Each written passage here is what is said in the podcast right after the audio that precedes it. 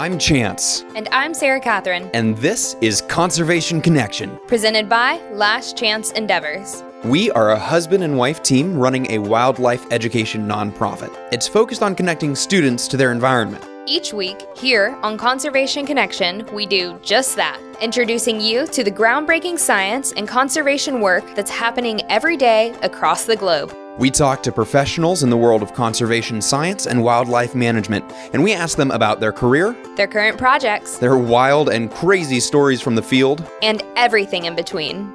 This episode is a collaboration with EarthX here in Dallas, Texas. EarthX is the largest Earth Day celebration in the world, and it brings in speakers from every corner of the environmental arena. Listen in to hear the stories of today's environmental titans, covering everything from environmental law, ocean health, renewable energy, clean transportation, and so much more. Let's get to the show. Welcome to another episode of Conservation Connection. We are here at EarthX 2022 in Dallas, Texas, and we're very excited to be sitting down with Paco Conde, who is the co founder and the executive creative director of Activista Los Angeles. Welcome to the show. Hey, thank you very much. Uh, happy to be here. We're so glad to have you on the show. And I want to start off by asking what is it that Activista Los Angeles does? Okay, so we are a creative company, right? Uh, we we started business four years ago. Basically, we use the power of creativity to help brands and organizations to provoke positive change or positive impact. So that's what we do. We strongly believe that creativity can help build a better world and can impact positively in people's lives. Uh, so that's what we do, basically. That's awesome. And probably the most powerful uh, experience that I've had with Activista Los Angeles is watching a velociraptor walk down the halls of a UN meeting and uh, kind of take center stage. Can you tell me a little bit more about the Don't Choose Extinction campaign? Of course. So we started working on this a couple of years ago. So two years, right, to make this happen. It was obviously, you know, there is a before and after in my career. You, you know, not every day the UNDP calls you and tells you, hey, we want you to do the most important campaign of the last decades because finally we really need to take a stand on climate change. So the brief was quite scary because if the UNDP or the United Nations, that they are a very neutral organization, they need to start speaking out about climate change. Right. It's because we really need to start like a taking action. So we were very honored because we are a small company and they came to us, but they knew that we are experts in behavior change, right? And it was great because, you know, most of clients, when they brief you, they tend to complicate, overcomplicate briefs. And the good thing about the, uh, the United Nations, first of all, they invited us to meet a lot of experts. So we spoke to climate experts, to economists, a lot of very interesting people that gave us all the context. But even though there were a lot of information, they were very clear who, who was our enemy. And our enemy is, is fossil fuel subsidies. We are subsidizing our own demise. So that was the starting point. Okay. So from there, we started working, thinking, and uh, the first thought we had was, is is stupid. We are probably we are going to be the the first species in the universe, if there are other civilizations somewhere, that we are not just provoking our own demise, our own extinction, but also we are paying for it Right. with our taxes. Uh, our governments are subsidizing the industry that is killing our planet. So basically, the issue is that we have fossil fuel companies that are contributing to this massive CO2 issue, and they're getting money from the government to do that. Money that comes out of our taxes. When you pay your taxes, which, you know, it's Earth Day, which means everybody just either paid their taxes or got some money back, hopefully. um, but the money that you sent to the government this year, a portion of that goes to making sure that coal plants and other gas and fuels organizations can continue to operate. And so we're paying, we're literally paying money so that we can destroy our environment. Exactly, exactly what you said, right? Is we are paying for it, and most people don't know it. So they challenge us to, hey, we need to reach 7.7 billion people, right? We really need to do something. That's a small task. Exactly. So you, you can imagine how, uh, yeah, we were a bit stressed. so if you're listening to this show right now and you have not watched the Don't Choose Extinction video with Velociraptor, scroll down to the show notes. I'm going to drop a link so you guys can go straight there and understand what it is that we're talking about. But it's really it's a short little video and it, it's a really really powerful video. Yeah, so basically what we needed is the idea of the dinosaur was we need an outsider, right? Because you know, we are busy. We we needed someone to show us what we are doing from a different perspective. Okay, and the first we started thinking, so just imagine an alien lands on planet Earth and see what we are doing, right? Say, what the hell? It's like, what are these guys doing? Humans. Yeah. You know? So we thought, okay, what if instead of alien, it's an expert in extinction? So that's why we used a dinosaur. And there is another interesting point, which is, you know, most people don't talk about climate change. You know, it's a boring topic. It's, you know, you see in the media, but I mean, people don't get engaged. So a dinosaur is because of Jurassic Park. So it's part of pop culture. Right? Yeah. It's something that people would instantly recognize. That scene where it's like stalking down the middle of the aisle is right out of a Jurassic Park film. It's it's an idea that we're all familiar with. Exactly. It's kind of like a shortcut, right? We always say that you need to show and say something that people have seen or heard before. So we had this powerful key visual, right? Is oh a dinosaur on the podium of the General Assembly, right? And then the second step is what the dinosaur is going to tell us. Right. And the first thought we had was a line is we had an asteroid. What's your excuse? Yeah. Okay. So we needed to because at the beginning we thought yeah, this is like a trailer, maybe maybe what if we team up with Universal, uh, kind of like a trying to you know it's like a Jurassic Park movie. But then we thought, hey, it would be great if the dinosaur talked to us and tell us what we are doing, right? As I said, this outsider point of view. I'm the copywriter of the team. Okay, Uh, if I have to write um, speech addressing the General Assembly, trying to tell humanity what we are doing, trust me, there won't be hope. So we had the idea, we had this thought, this line, and then we started building a team. So the core team, we were about I think eight people, and we became uh, over a hundred people. Oh my and gosh. one of the key uh, parts of the team was who is going to write the speech. We are in a, a climate emergency. There are a lot of very sad things happening. The consequences are dramatic, uh, but doesn't mean that you you can use a different tone of voice. Doesn't mean like you need to be very serious or heavy. Entertainment and even you know comedy is a good way to connect with people. So we needed someone who knows about politics, but also uses humor uh, in the way that person writes. So we found David Litt. David Litt was Obama's speechwriter Oh wow. but also he used to uh, write you know the correspondential uh, dinners where it's about like a lot of jokes about politics and actually he's he does like a political satire so we spoke to him he joined the team i remember like I just reading the first draft was amazing you know like a point after point boom boom boom so good so that was the speech so we had the words and now we had to create the dinosaur Right. Yeah. What a great choice. I think one of the most impactful parts of that skit or video to me was the dinosaur says like, you know, you're spending all this money like trying to go to Mars, whatever, like trying to build a home on Mars like you literally have a home. Like you already have this place. Why not spend that same money and just like try to take care of it, try to fix it? And I that to me was really powerful. Yeah, I think that's the good thing is, you know, the speech we are not making anything up. This is not, you know, it's it's true. Everything that the dinosaur says, Frankie, we call him Frankie. Frankie the dinosaur. yeah. It's because he speak frankly. Yes. So that's why and and the name could be used like a female and male. Yeah. So we thought it was a a good name. I love it. yeah. So I want to back up a little bit, and so you obviously have this incredible skill of taking your creativity and using it to affect change in people's behaviors.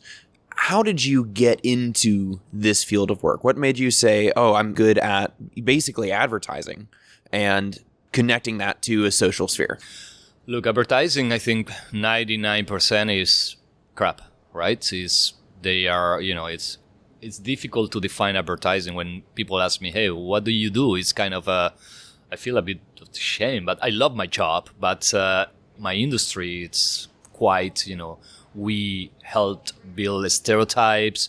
We are helping the f- uh, fossil fuel industry to greenwashing, etc., etc. But creativity, and not everyone, obviously. You know, there are a lot of creative people now, agencies who really want to use our talent to provoke that positive change. So it's a personal decision, right? There are some uh, agencies that they love working like uh, with comedy, others with technology, with sports.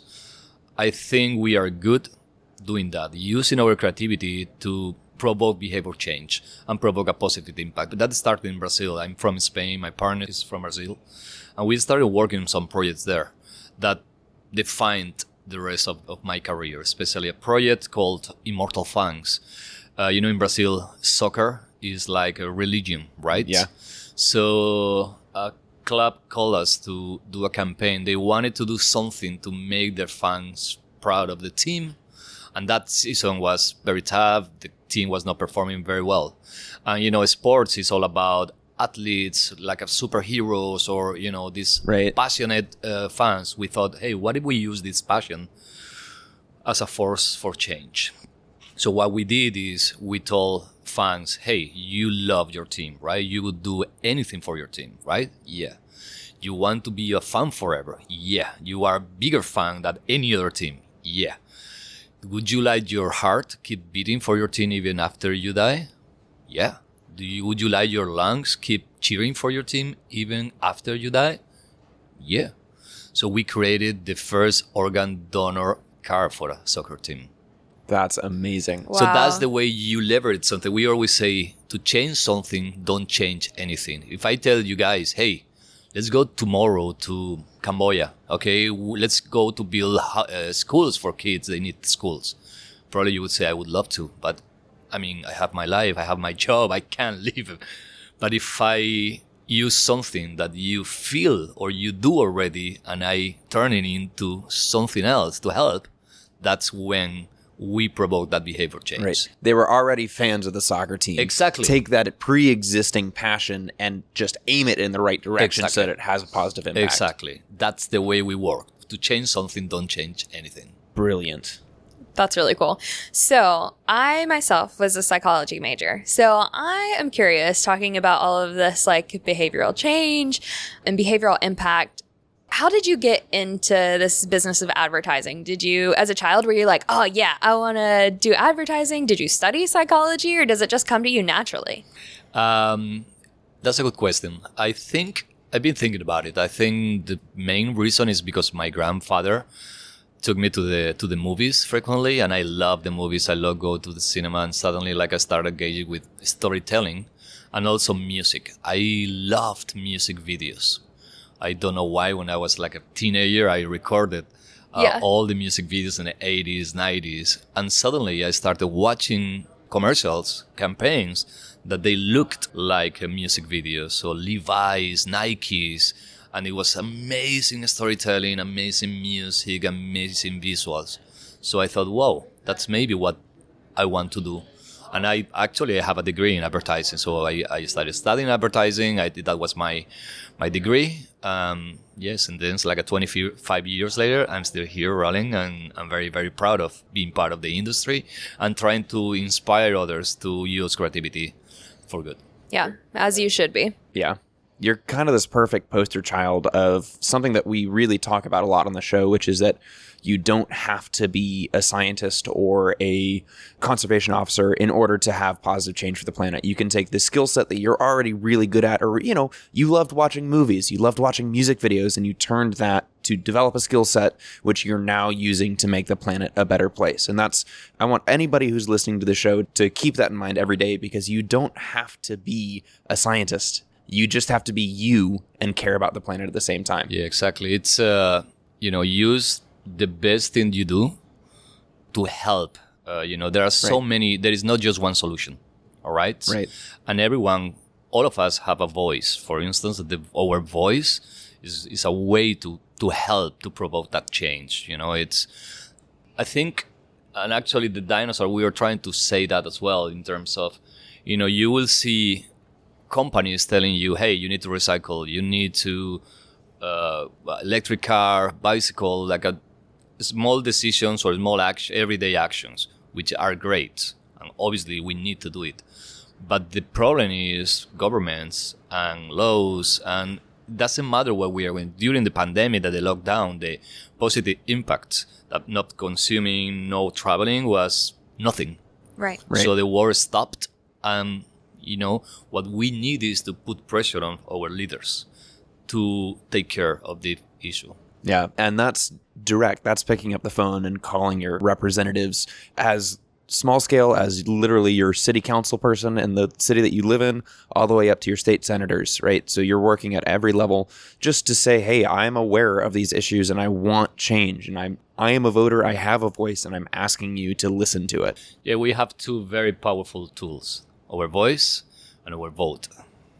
And you have to leverage both of those. Exactly. And as you said, you know, anything that you are good doing, I mean, is if you play music, you know, use your talent to tell the story.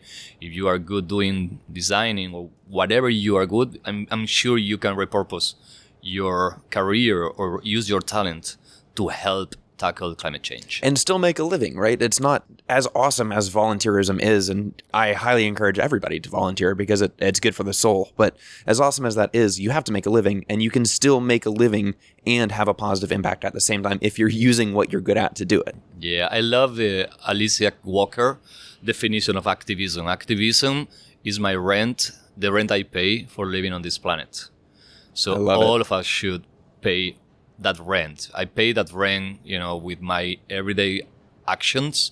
I pay my rent because I support grassroots organizations. I volunteer. I do cleanups. I I use my vote, etc. But also, as a personal decision, I decided to pay that rent using my career and my job to help tackle climate change. Yeah. The answer may be Frankie the dinosaur, but do you have a favorite project that you have worked on in your career or just in your time at Activista? Sure. Uh, yeah, an activista probably is Frankie. there are we, we do all uh, well. We are very proud of something what we did with um, a small skincare brand called Ren, and they are pioneers. They are Swedish, and they are pioneers in uh, sustainable packaging. Right, so Cool. they came to us asking for a campaign. They wanted to launch the brand here in the U.S um, we were meeting the CEO and he told us something quite interesting. Is you know what? You know, every time my competitors launch a more a cleaner product, I retweet it, and people say, "Why are you doing that? Because they are your competitors." So when we were working on the campaign, we thought, okay, that's the campaign. So what if you? The idea was, in the fight to protect our planet, we are not competitors; we are allies. So we proposed him to launch the brand in the US talking about their competitors who are doing good as they do. So we That's super cool. we we ran um, an open letter in the in New York Times that said these are our competitors. Here, why should you buy them? And we just featured their competitors, and obviously we told their story and how you know if you are not going to buy us, please buy these guys because Yeah. they are doing good. Because this is we are not going to save the world by ourselves. We really need to provoke change. And the good thing about that idea is it became an, an alliance. So we went to San Francisco and we were like sitting around like with our client at five competitors, all of them thanking us for bringing them together. And since then they are collaborating. They are sharing technology. They are going to like a technology companies, other things together, so the price is cheaper, so they can accelerate their transition to uh, a more sustainable business. Right. And I love that idea of community over competition. Yep. You know, and that's really what you're creating there. And I actually did see that campaign um, as I was on your website looking at what you all do. And I was like, that's really cool. That's so fresh. And it's just not something you see today, I feel like. But I hope that with what y'all are doing that maybe we're getting there. Maybe more people will start to see like you know, everyone has to be in this together. There's more space. There's space enough for everyone to do this. It's not just like, oh, it's only my company and there's no room for you. Yeah. It takes that collaboration to grow. Yeah, that's true. And and the dinosaur is the same. You know, the fact that you're using an outsider is trying to, you know, we are a species, right? And the same with companies. You know, it doesn't is not going to make any difference. It's just one brand are trying to do good things, and the rest of the industry. So we need to come together. Otherwise, there is no hope. Yeah, absolutely. So, if somebody wanted to learn more about what Activista is doing, uh, where would they go to learn some more information? Sure. You can visit our website, activistalosangeles.com. You can go to our Instagram. We try to share work that inspires us besides ours. It's uh, Activista LA. And you can go to our LinkedIn or or just just send me an email and say hi. Which is exactly what we did to get you on Yeah, the podcast. Yes, Yeah. absolutely. So if you're listening, uh, scroll down to the show notes. You'll see the link for the video, and then I'm also going to go ahead and link just directly to their website, so you guys can see some of that too. Yes. Thank you so much for being on the show with us today. We really appreciate you making time, and hopefully, we'll see you again in the future. Thank you very much for inviting me. Uh, my pleasure. Thanks. Thanks for listening to this episode of Conservation Connection. If you enjoyed our podcast, go ahead and subscribe to make sure you catch every episode that we post. We'd love to hear from you. So, if you want to reach out, go to our website, lastchanceendeavors.com backslash contact and shoot us an email. We love questions from our listeners, so if you heard something that you want to know more about, be sure to let us know. If you've got a minute to spare, leaving a five star review on Apple Podcasts will help other conservation minded people find the show. We'd really appreciate it. A big thanks to the people working to protect our planet, and a big thanks to you for listening. Don't forget to tune in next week.